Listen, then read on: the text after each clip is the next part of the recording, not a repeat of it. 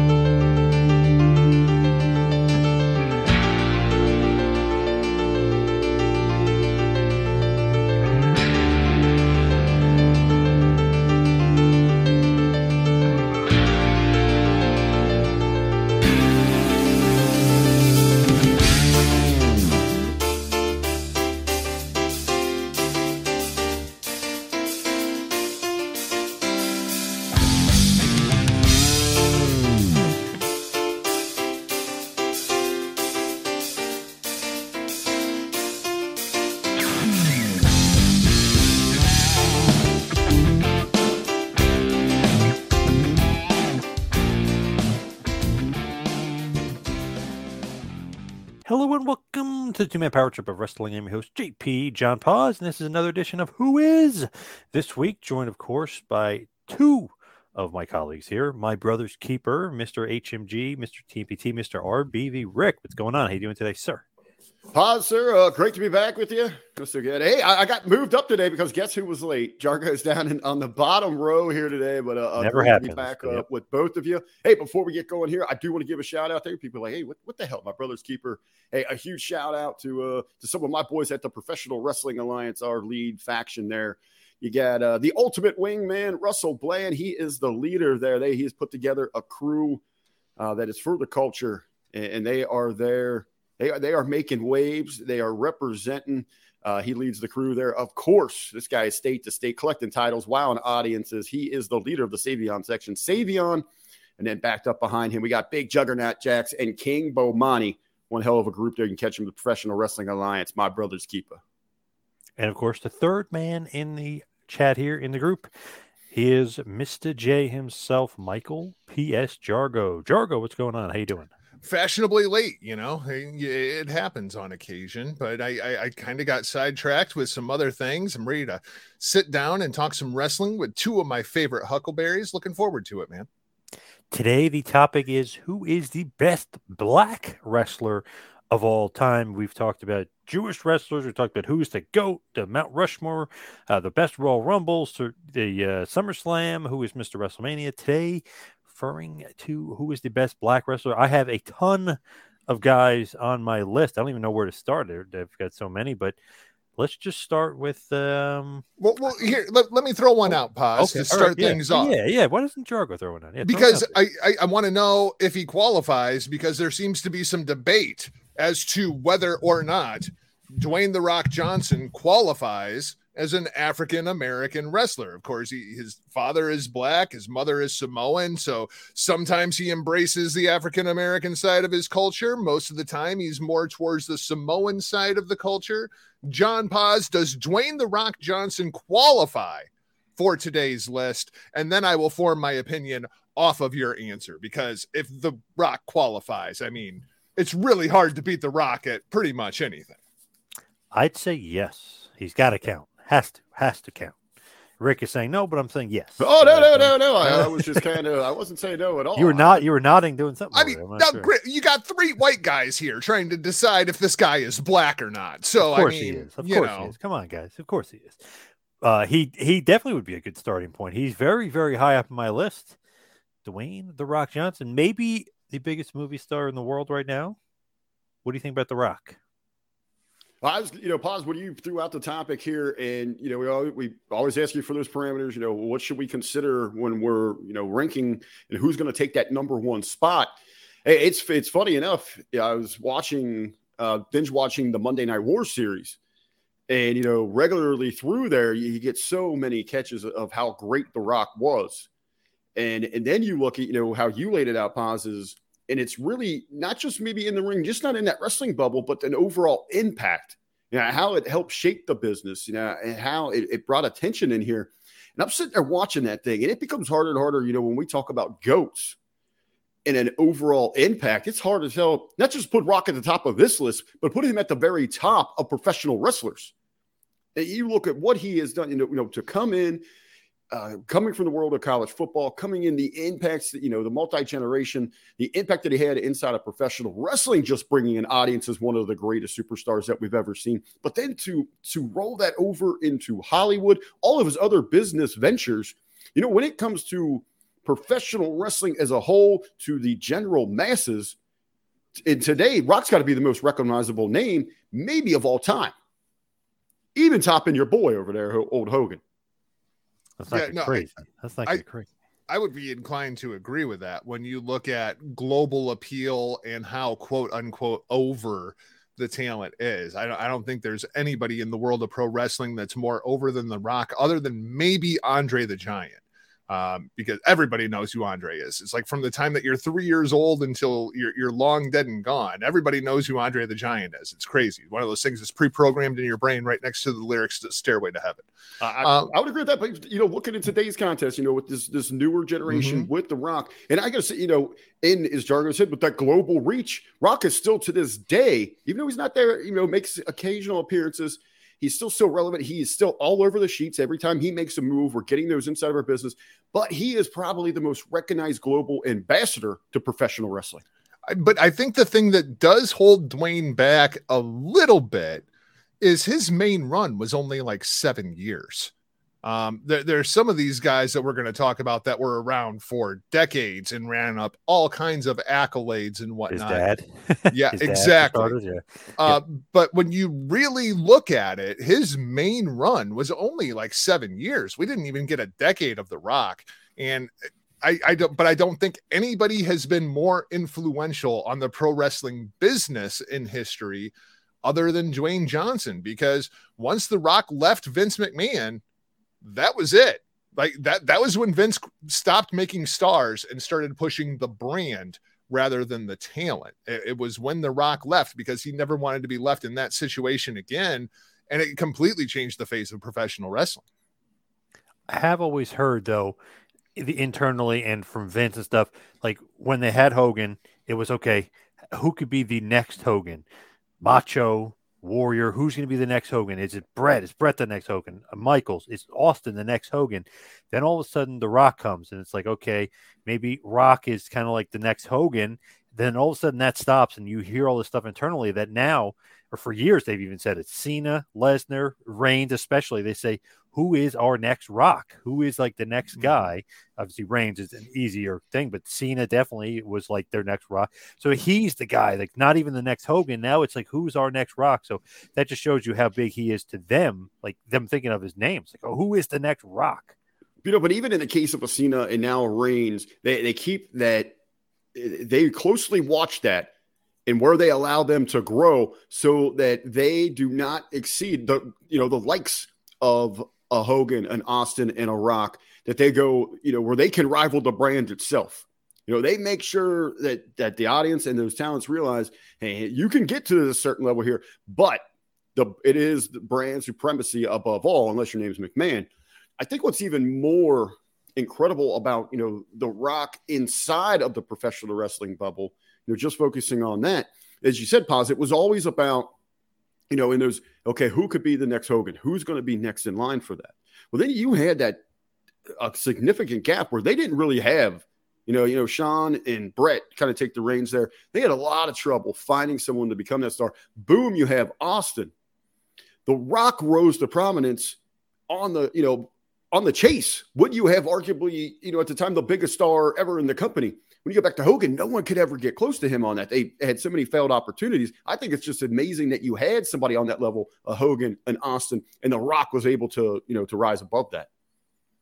Yeah, and it's it's funny because when you actually look at The Rock's booking back in the day of, of those seven years, he's really only booked as a main eventer for about three.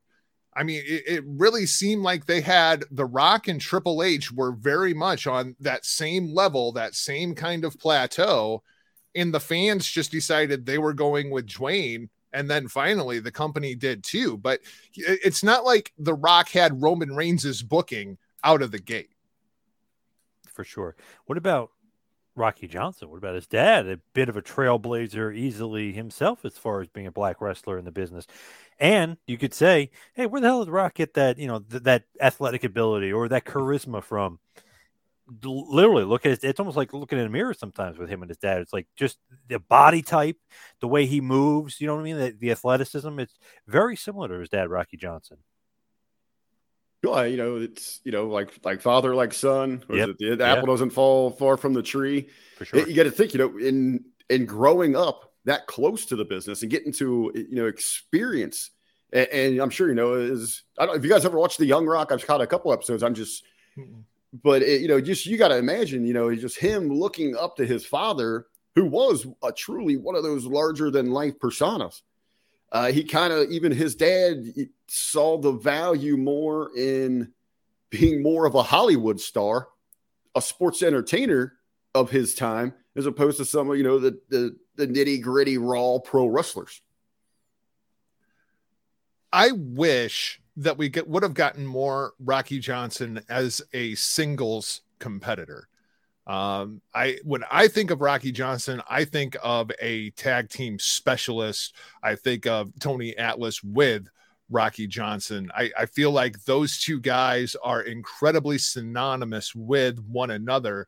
And while both of them are great, both of them very high on the list, the combination, like the pairing of Soul Patrol, I think I would put even higher than Rocky or Tony Atlas. I, I absolutely love going back and watching their work. I think they're one of the best tag teams of that generation that nobody really talks about. But w- before you got into rock and roll and midnight, kind of reinventing what tag team wrestling was from an in ring perspective, it was hard to beat Rocky Johnson and Tony Atlas. I mean, the, those two guys, when you look at their athleticism, it was a completely different style that got changed around. But in the context, they might have been the best tag team in the world.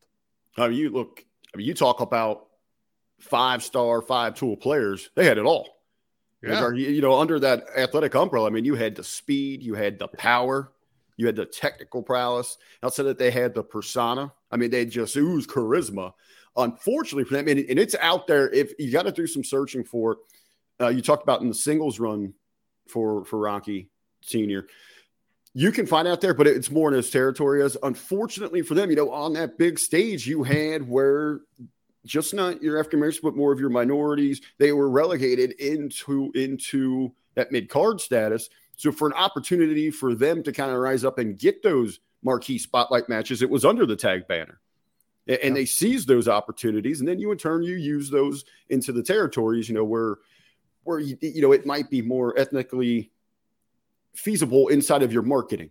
And, and, I know, you know, they they catch WWE catches, you know, it's been so many years and decades since they put over African Americans and you want to go to the race card. And I'm not necessarily dismissing them for a lot of that. There's a lot of mistakes that have been made over the years. But you know, you do have to realize too, inside of of the marketing of just you know business, but pro wrestling here, you play to the audience.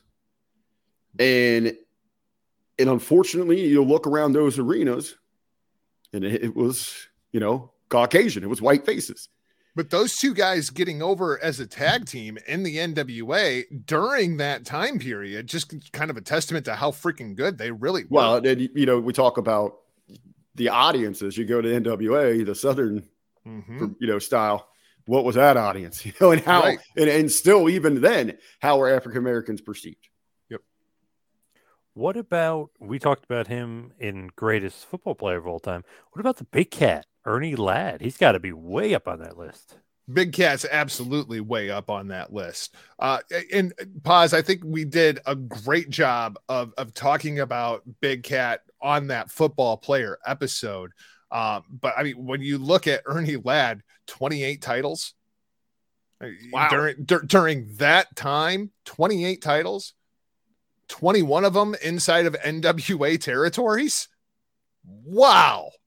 Yeah, I mean, Big Cat Ernie Ladd, one of the goats. I mean, I I think the more Ernie Ladd I see, the higher he always goes on my like greatest of all time list. That guy was so freaking good. I, I wish we would have gotten to see more of him on a national stage once we had national television, because I think he would have been just a huge star.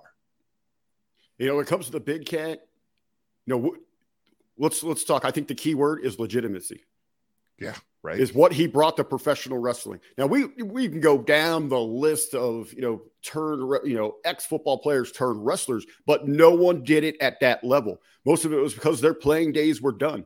The gridiron was was behind them.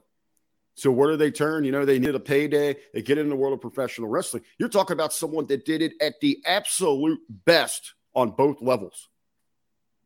Yeah, the legitimacy thing. I like there's a very much a Brock Lesnar kind of feel when you go and you watch Ernie Ladd matches from the 60s and 70s. Like the, the, that's the way the people react to him. You know, you had you look at the, the toughest men in professional sports back then, boxing, professional football, pro wrestling. Yeah. And he's right there. And he excels at two of those. That just excels. Hall of Fame worthy even though he never got a run as WWF champion, which is a damn shame. Hmm. Did have some Bruno matches. Oh yeah, yeah. He, he would get the matches, and then he'd get right. beat by Bruno.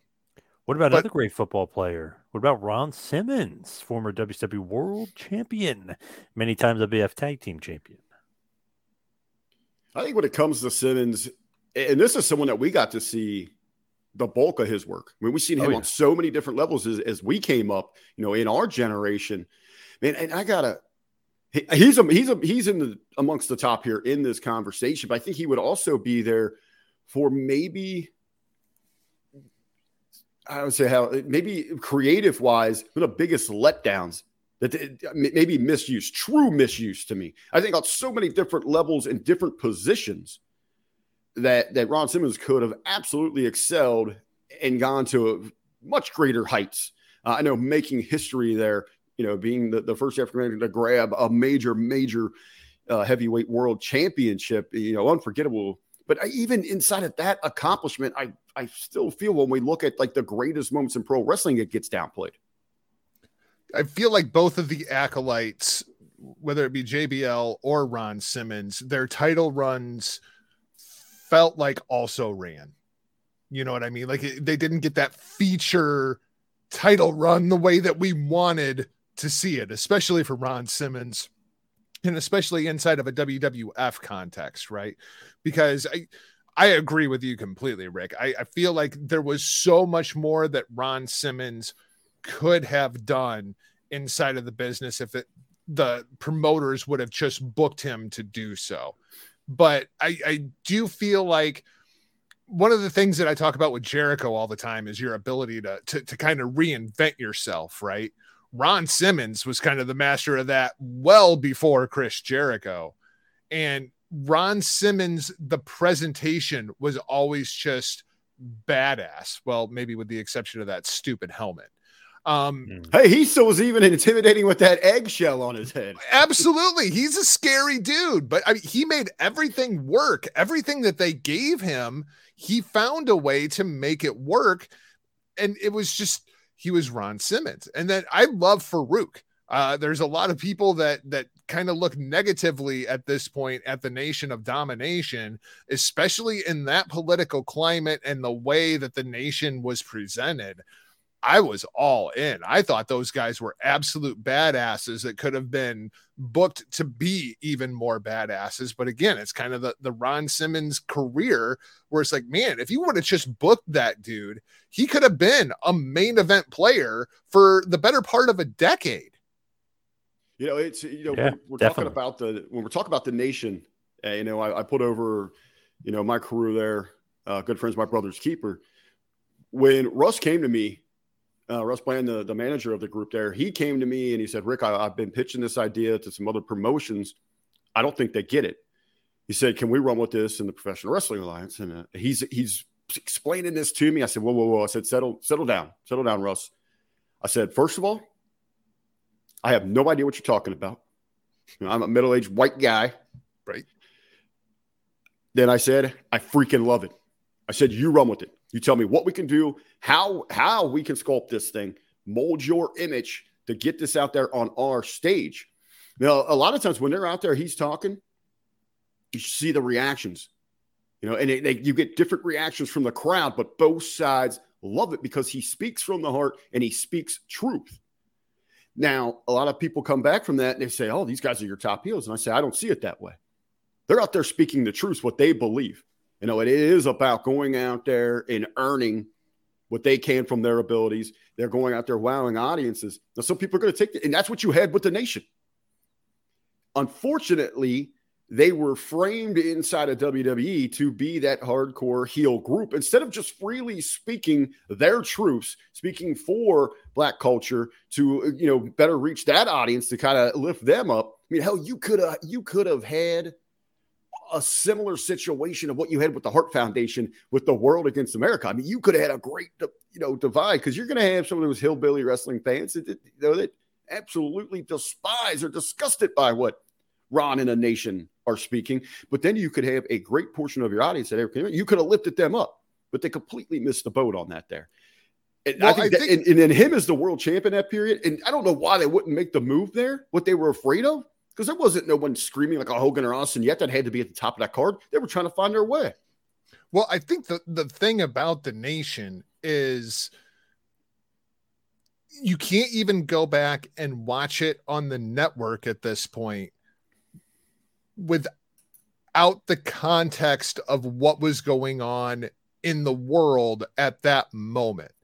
Uh, Louis Farrakhan and the Nation of Islam were causing. I mean, it was Black Lives Matter well before Black Lives Matter, and I, and I don't necessarily mean the statement. I mean the organization and some of the things that were going on inside of the Nation of Islam made the nation a very controversial act that even to go back and watch on the network now, it feels completely different than when you had that context. It felt very dangerous and it was pretty damn edgy when when you look at the context of where America was when the nation of domination first appeared and you look at the guys that were inside of that group, they were terrifying.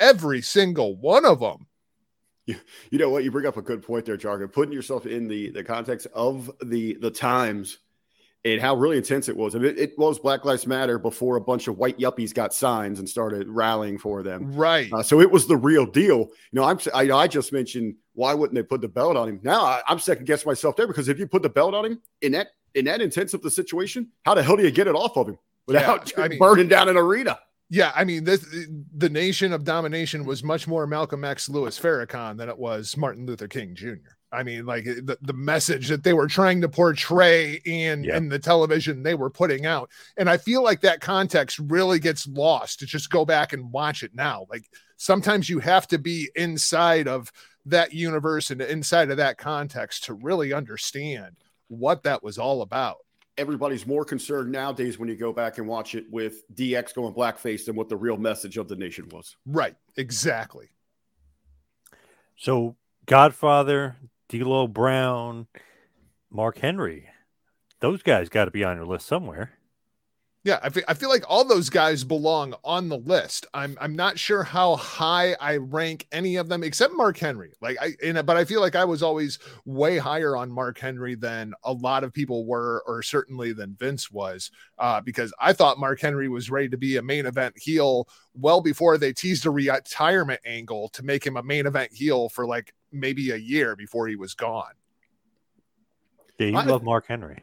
I think that especially as a group, you know, when you look at the nation, what it meant as a group, and, and of course, in it, in and the real impact was under you know Farouk's leadership. And, you know, it kind of took a, a, much different direction with The Rock. It was more about just you know the breakout star and, and building him up.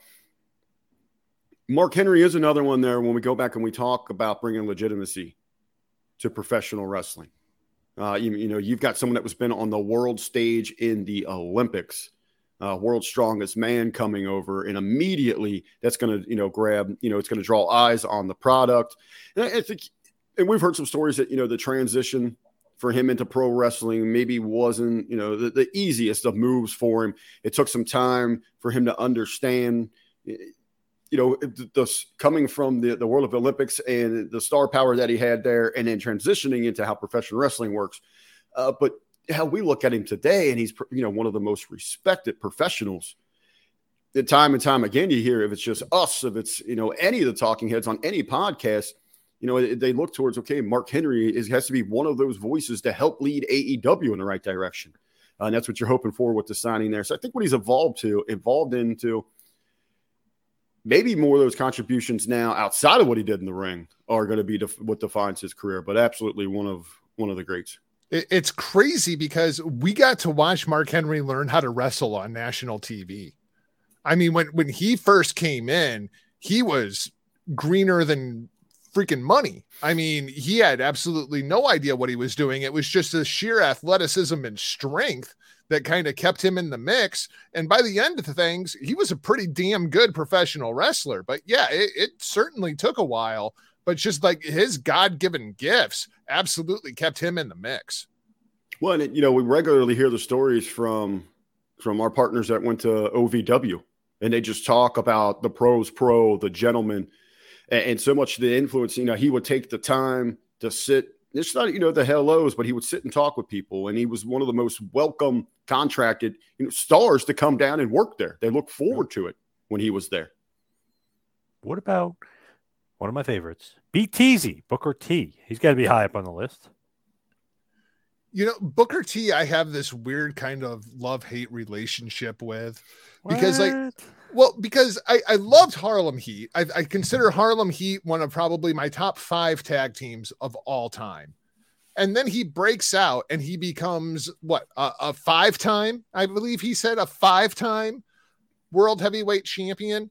And but as Booker T has drank more and more of the McMahon Kool Aid in his post retirement years, at this point, he just drives me absolutely insane. Like Booker T, will you just go away so I can enjoy the memory of Booker T? Because I cannot stand Booker T these days. Booker T knows how to mm-hmm. play the game. What? This isn't about some fandom work stuff. He is not going to bite the hand that feeds him. He continues to collect that fat paycheck from Titan Towers. He he knows what it takes to survive in this. He came into it.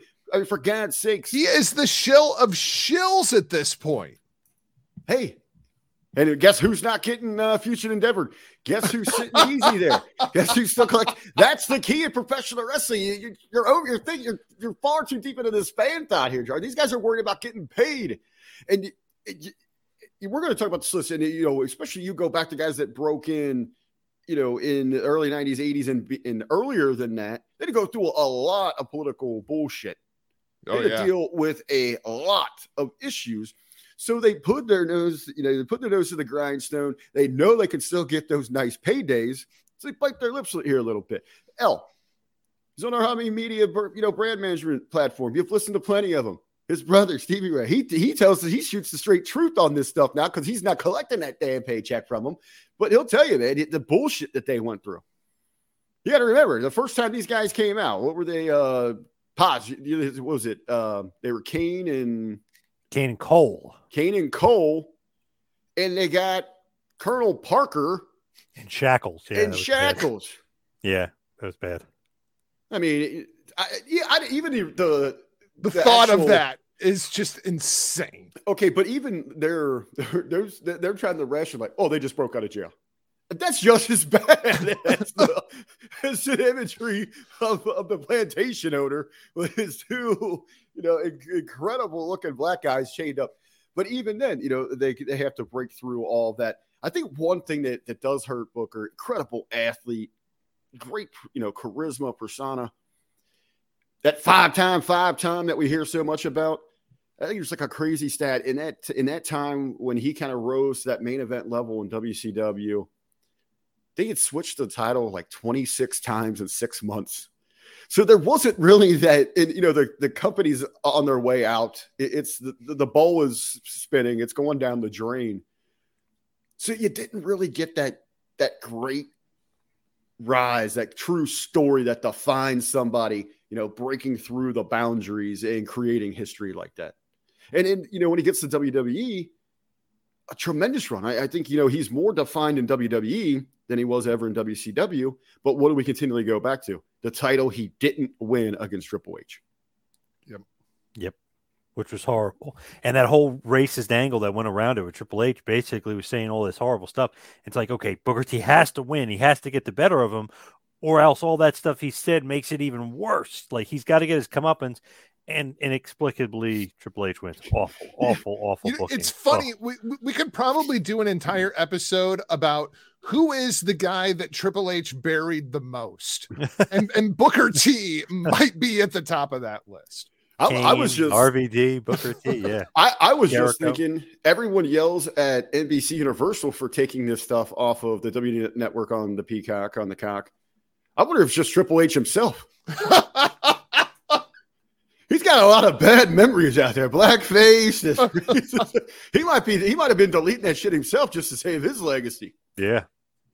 Just Man, wait till Triple cancel culture gets a hold of that, buddy. Triple H, what a career! But uh, what about Junk Yard Dog? Maybe my favorite. If we had to pick JYD, what about JYD? He's got to be high up on the list. JYD's got to be high on the list because w- when we were kids and we were on the come up, there really wasn't a whole lot of great African American stars inside of the WWF on the Saturday morning cartoons. You know, that they, they got to fill the diversity quota. And who was that guy? The junkyard dog.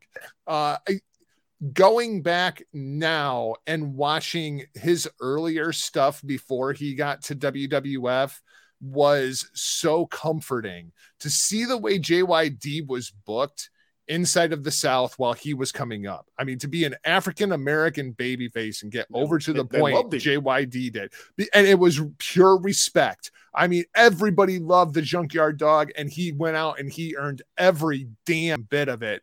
JYD very high on my list. Bob, you know, at that time in the territory, he is the Hogan of the South. Yeah. And you hear, you know, just the devotion that, that those fans had. One of my favorite stories, you know, after this when the Freebirds blinded him and he missed the birth of his son. And you have a fan jump in the ring and hold the Freebirds at gunpoint because he thinks they're gonna they're gonna jump yeah. JYD. Yeah.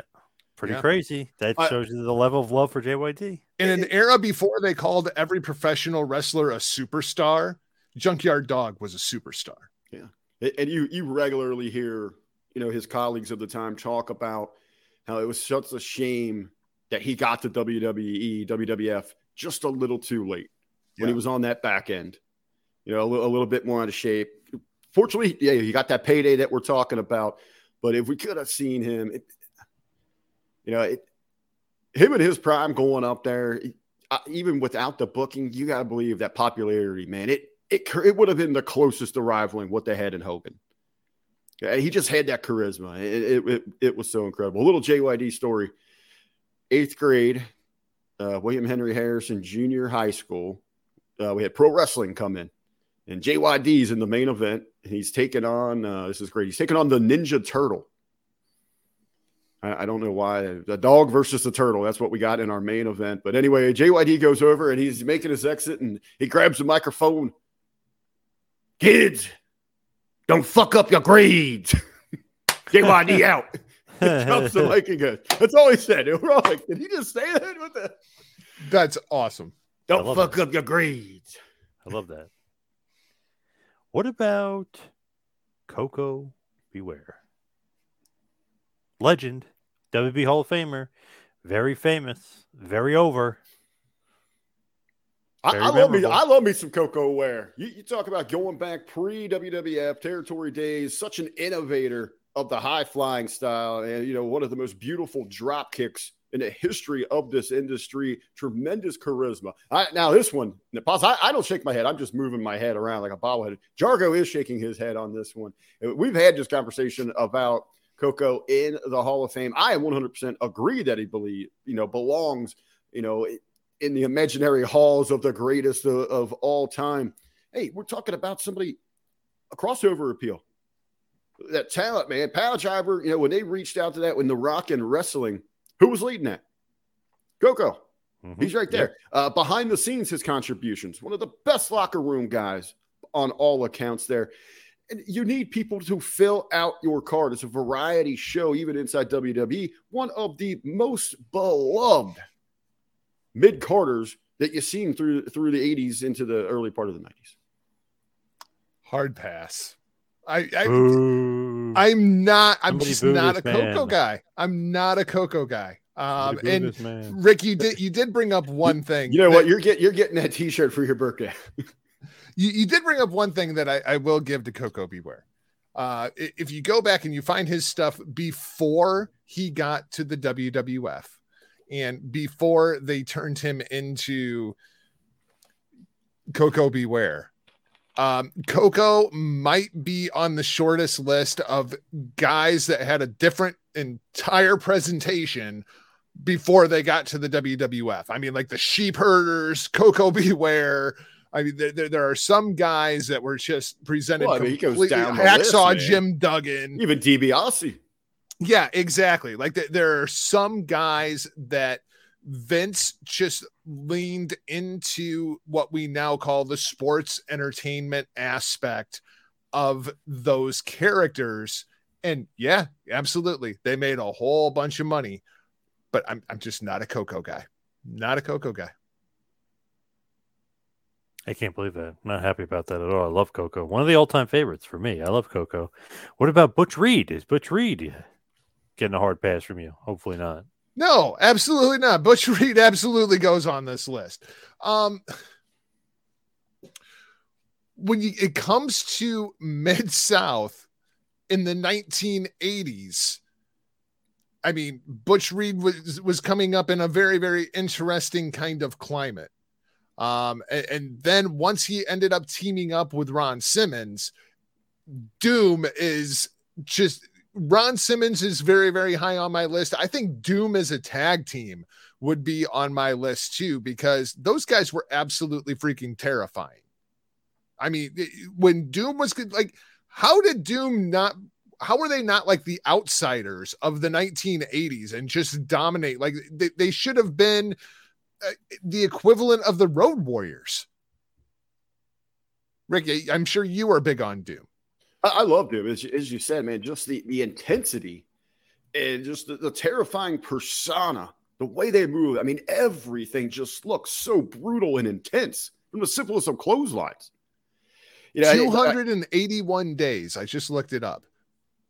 Butch and Simmons were WCW tag team champions for 281 days, longest reign in WCW history.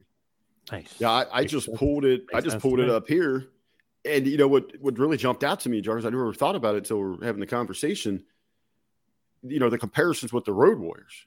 We've oh, got Oh, some yeah. matches that we got some matches out here. Road Warriors versus Doom, but that seems like another just one of those just That's a shoot, brother. ter- terrible misses inside Yeah. of professional wrestling. I mean, why isn't that a program that we are sitting here talking about redefining tag wrestling?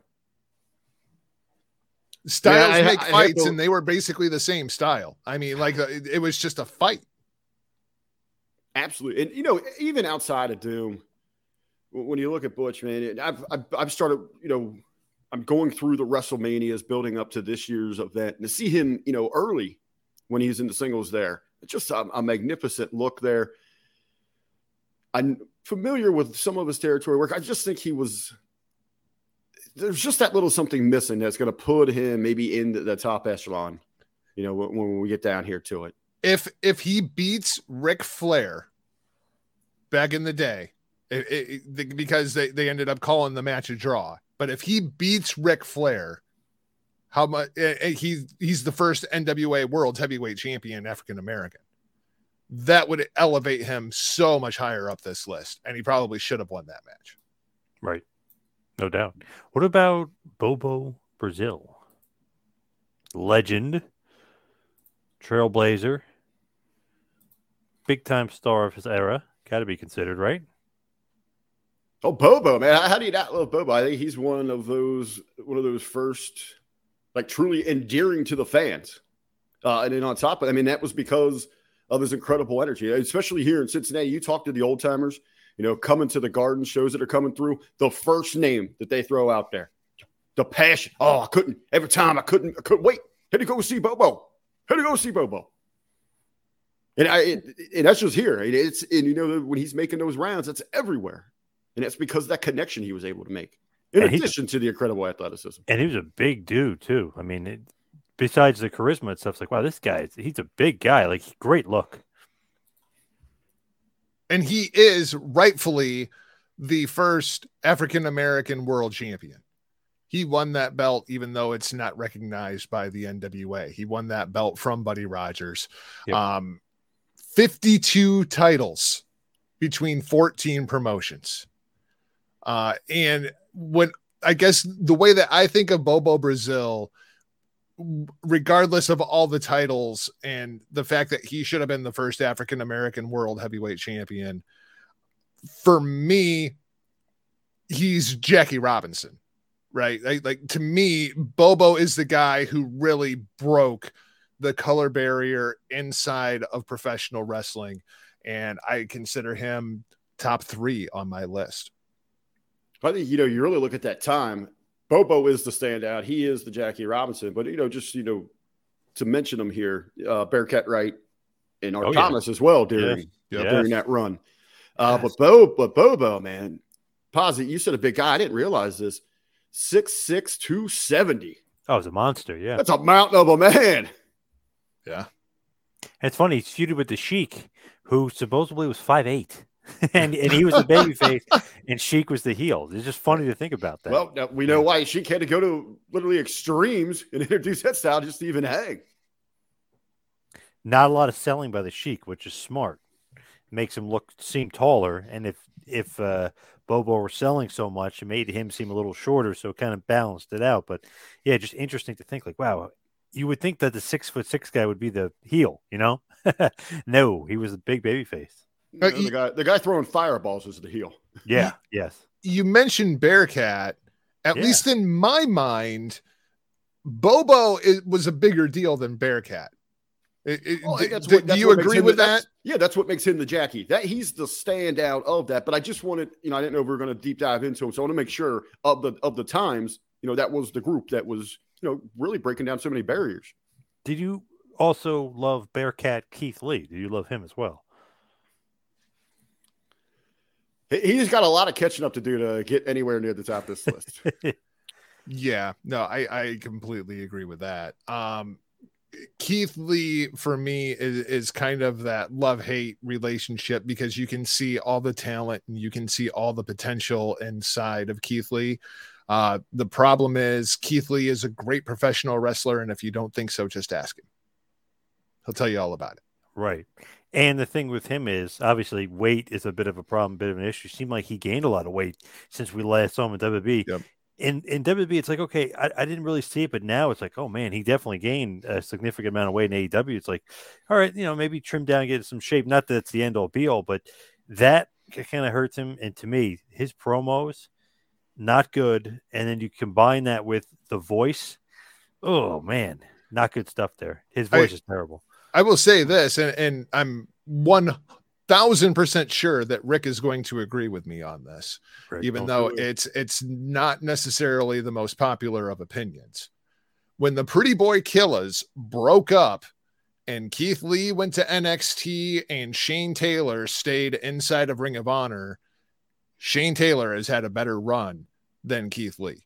Uh, I think Shane Taylor is absolutely fantastic. And if he had a national platform like a WWE or an AEW that would let Shane Taylor come in and do what Shane Taylor does along with his boys from Shane Taylor Promotions, I think you could see a 2022 version of the Nation of Domination, of the representation of the culture inside of pro wrestling. If somebody would just give him a damn platform already, I it, it makes me so mad to see Keith Lee get the opportunities that he has gotten and do nothing with them. And then I see Shane Taylor just grinding away and busting his ass and creating this incredible group and story. And it's so uncomfortable for people that nobody will give him that platform. It's so uncomfortable that it, it it's amazing. Yeah. And I, Jerry, I think you're right. I think Keith Lee, he goes and gets signed. I think he became complacent. He th- he thinks they're going to roll out the red carpet. The world is going to be handed to him.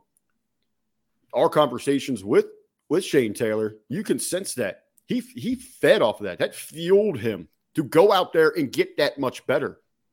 And in Maybe inside of that, inside of that, it it really brought out truly who he is and how he feels.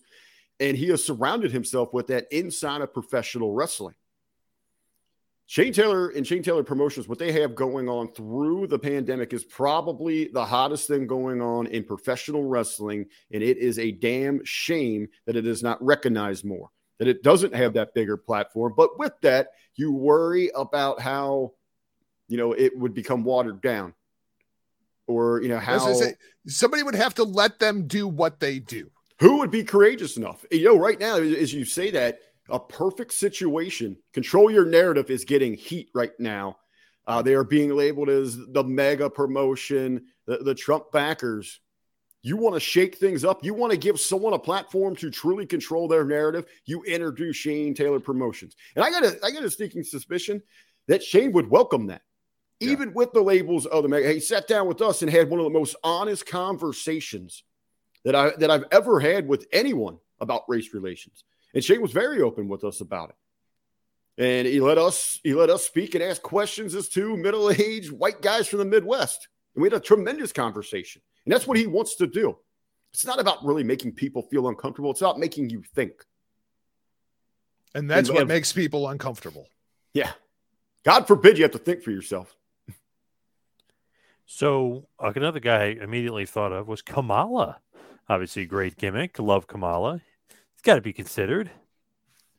when I think of the most beloved characters from like that cartoonish WWF era, for me, Kamala is very, very high on that list. Like, I just the, the entire presentation of Kamala, the, the whole savage and walking around smacking his belly and and the the moons on his nipples and the the crazy face paint that looked like a tribal mask. I you know Kamala, as I think about it, might be responsible for the, the 90s and the rage of tribal tattoos. He might be solely responsible for that for all those 90s kids that grew up watching Kamala and they all wanted to be like Kamala and they all wanted that stupid tribal band. You Just kind of just kind of sank into their subconscious. Yep, absolutely. It was all Kamala. I I love Kamala. I I don't know how high I have him on my list, but I, Kamala's pretty damn beloved figure. And even still, when you could see when he was going through all those health problems, to see the pro wrestling community kind of rally around Kamala because there's just so much love and respect there.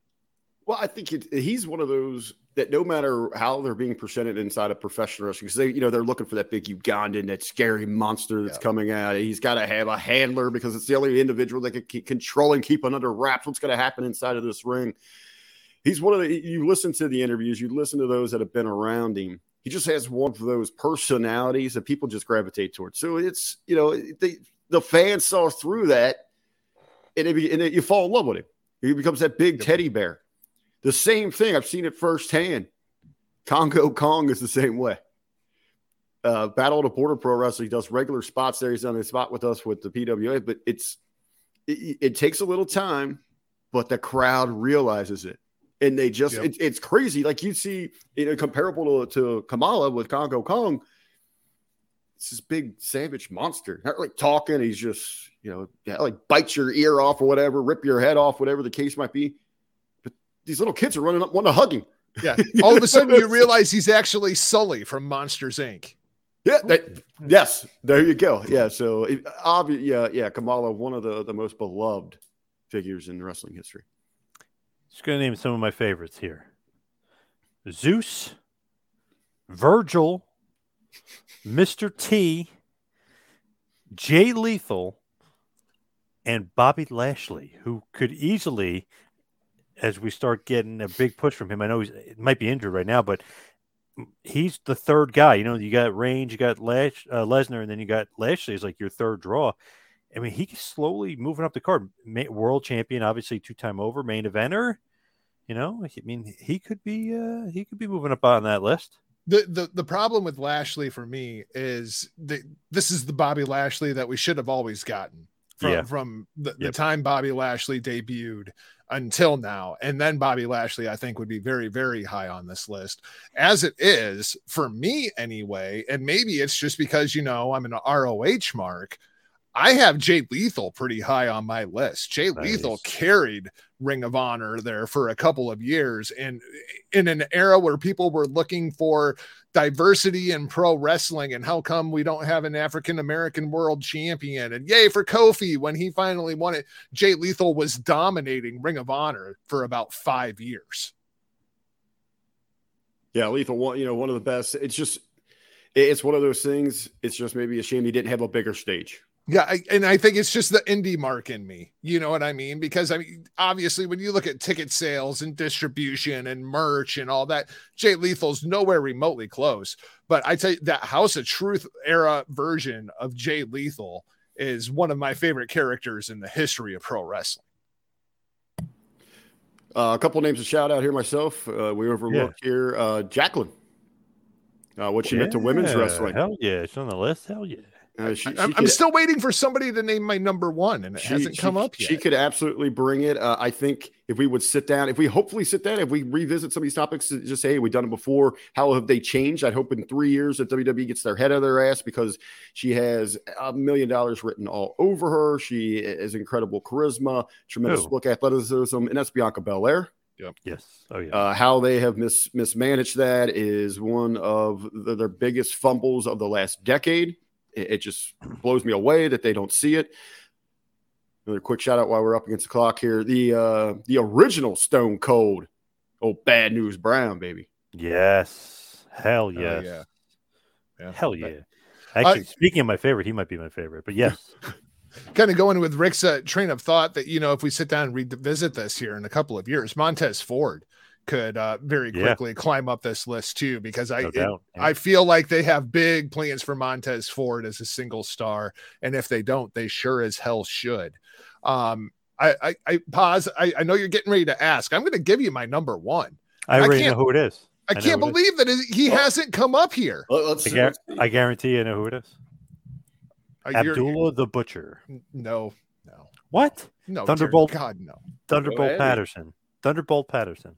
Rick, who is the only talent to ever block the Hitting the Marks Pro Wrestling oh, podcast Oh, yes, yes, yes. I had him on my list. You know, we, we just get we just get in the flow here. You talk about someone with the, the longevity that has been a, a world's champion. Has made history amongst the very few in the NWA to hold that title. That guy that has remained relevant at hell. Maybe maybe one of the most important accomplishments is being able to maintain employment with the WWE as long as he has. And not take any freaking bumps. He's out there collecting a paycheck for the better part of a decade without taking any freaking bumps. Ron Killings, the truth. R Truth. Shout out to the truth, the innovator of the seven second dance party. And then we stole it and he got mad and blocked us on Twitter. But I, think Ron Killings absolutely inside of this conversation, the first African American NWA World Heavyweight Champion. Yeah, well, yeah, granted, that's because you, it's not recognized, but he is still recognized as the first African American World Champion. And Rick, abs- the longevity. That's what does it for me. And he still, you could turn R Truth into a main eventer tomorrow if you would let him just go out there and be a serious professional wrestler. He is so freaking beloved inside of the WWE. And I am still waiting for my R Truth WrestleMania dream match against his boyhood hero, John Cena. I mean, like, I, I feel like he, in an era of no long term storytelling, R Truth has been on this for what? Four, five years at this point. It's amazing. Love me some Ron Killings. Unblock us on Twitter, Truth. Come on. So I got a bunch of other names just to throw out there. Devon Dudley, SD Jones, Special Delivery Special Jones, delivery. Rufus R. Jones, New Jack, Pez Whatley, Pistol Pez, the Boogeyman, Tiger Conway Jr., Maven, who was a great uh, interview, just had him on, David Otunga, Mr. T, Bob Sapp, and then, of course, Ahmed Johnson. Man, you talk about a guy, you look at him, man, he just, geez. Yes. Stevie Ray of, of Harlem Heat. MVP, who's been great with uh, Lashley and obviously had a great wrestling career before that. Mabel. Mo. King Mabel to you. Mo from Men on a Mission, of course. Ezekiel Jackson, one of the greatest athletes of all time. Shelton Benjamin, got to be uh, considered. And then a bunch of the current guys like Apollo Crews, Xavier Woods, Ricochet. I know they wouldn't be considered, but you know they've had great careers. Kofi Kingston, obviously, Big E won the world title. Maybe they both shouldn't have, and probably wouldn't have if there was two world title. I mean, if there was one world title instead of two, but they've got to be considered. And then, of course, you mentioned some females. Awesome Kong, one, of- one of my faves. Oh, uh, Naomi, Ember Moon, Alicia Fox, and of course, you guy, a girl you guys both hate for some reason, but she's the best in the business right now, Sasha Banks. I, Best you know, in the business right now. Yep. What what the hell have you been watching? of Her all, matches. of all those guys that you just What are you named, what are you Paz, drinking? The, the the one that I find disappointing is Shelton Benjamin. Should have been because- more. I, I yeah, I always have felt like he should have been more. I mean that that guy should have been a WWE champion. I think if you get into an age, he's one of those. If you would have placed him somewhere else in the timeline of pro wrestling, you take someone like a Shelton Benjamin and put him into those early WrestleManias. You know that that one through that first decade of WrestleManias where managers were prominent, and you you could have been talking about uh, you know a level of a Mister Perfect, Yeah. because you know where he was at, he just lacked in that area of sports entertainer. I, I know that you mentioned them all individually, but if you consider them as an act, where does New Day fall on this list? Hmm. To me, they're very much like bushwhackers. To me, like you know, over with the crowd, over with a certain audience. They they could sell the merch. You know what I mean? Just not feeling them as far as like believability in ring. Like, would Butch and Luke be world champions? Probably not. You know what I mean? There's they, they, they're you know. I'm You, not you feeling would New you Day. would have been down with Butchamania? I don't know. Not not feeling New Day. Interesting. Yeah. Because I mean, when when I look at it, when I look at like the last 10 years of WWE, New Day is on the short list for like what has probably the- been the best act and made them the most money inside of the company. Uh, so I, I, I'm always interested in people's kind of perspective on New Day because uh, yeah, there are things like Woods annoys the ever loving hell out of me. I, I never wish that the way that they have presented Kofi Kingston, especially since he lost the WWE championship, would have ever been a thing. Uh, I feel like Big E should be a more serious character that should probably be a big badass heel that's presented more like Bobby Lashley. But when I look at the amount of money that those guys have made and what they have made for the company, and we're not the target demographic for the New Day. Right. I mean, it, it, it's hard to argue their success, but I, I feel like middle-aged white dudes like ourselves are just like, meh, pass. Right. I wouldn't say so much. And you know, look at too; they're great ambassadors for the brand. hmm They, they know how to hit the different demographics in, on different platforms. Uh, from you know with vi- to video games to streaming video games and interacting there to Big E at the Great American Race. You know, working working the pits at Daytona. You know, when he had his championship, you you seen. Maybe it doesn't necessarily. it- you can. It, it, he gives the illusion. I wouldn't say illusion, but he lets you know that he cares about it. I mean, he's getting his hair cut. He's got the belt with him. So it, it, it, he lifts it up. So when if they're showing that they believe, then you're going to believe. And Jargo is right. You know, a lot of people, oh, they should have, they should be this way, this way, this way. Well, go look at those those merch numbers. Yeah. You know, go look at those stupid little unicorn, glowing unicorn horns that are in arenas, the the pastel colored, the neon shirts that are being sold. Yeah, they're, they're going to the bank. So, who is the greatest black wrestler of all time, Rick? Uh, I'm going to go with where we started here. Uh, I'm going to have to go with The Rock. What I if we? think- What if I said you can't pick The Rock? Who would you pick? Come back to me real quick. I got a couple in mind. Jargo. If I can't take Dwayne, I'm going with the truth. I'm going with Ron Killings on top. If I, if I'm going to pick The Rock, obviously, but if I can't pick The Rock, I don't know. I, I think I would just go have to go historically. Bobo Brazil is probably the the biggest legend. That's the that's group. where I was leaning. Yeah. That's where I was And- leaning. And favorite. I'd probably have to go Bad News Brown. Yep. Bad News was a badass man. Stone Cold stole his gimmick, so I mean, it's pretty Played played by his own rules. So as far as this week, great topic by Jargo. Great, uh, great idea. Great, uh, or what did I don't even, maybe I came up with. it. I don't even remember now. But anyway, it was, Hell, I'm Good- the guy that forgot the topic. You had to tell me the show was even happening. Yeah, you're you're too busy. Uh, I don't know, making making money moves, as as they say, as the kids say. You're too busy out there. But let's head towards the plugs. You follow me on Twitter and Instagram at Two Man Power Trip. Check out the website tmptempire.com and Patreon, patreon.com slash tmptempire. Hopefully, out there soon will be the interview with the Hulkster. Interview with Hulk Hogan that's making the rounds. Hopefully, we'll be out there soon. But uh, Rick, what do you got? Well, uh, you can uh, check out my brother's keeper at the uh, Professional Wrestling Alliance. You can follow us on Facebook.com backslash Professional Wrestling Alliance and on Twitter and Instagram at PWA Wrestle. Uh, I'd like to follow me, the Art of the Beat of the Richard Bronson Vickery across all social media at the Real RBV. Jargo, what do you got? Social media at not Jargo, michael michaeljargo.com. And uh, yeah, uh, thanks for having us back. Follow the science. Yes, and fo- follow at the science on Truth Social if they ever actually get that stupid website up and working. I'll, I'll be over there, um, and I'll be uh, heading for Indianapolis here in the matter of weeks. So, and then I'll be back in your ear holes once again, and I'm sure I'll have a huckleberry beating on my back door, wanting to sleep on my porch. Yes. There's Yeah. No doubt, no doubt about that. But thank you, Great, everybody Amer- Great. American Rumble, Greenfield, Jargo's on the way. Thank you, everybody out there, for listening. See you right back here next week for a little bit of Who Is. See you next week, folks. This has been a John Paz Power Trip production in conjunction with the Two Man Power Trip of Wrestling. You could follow us on Instagram and Twitter at Two Man Power Trip. You could check us out on Facebook.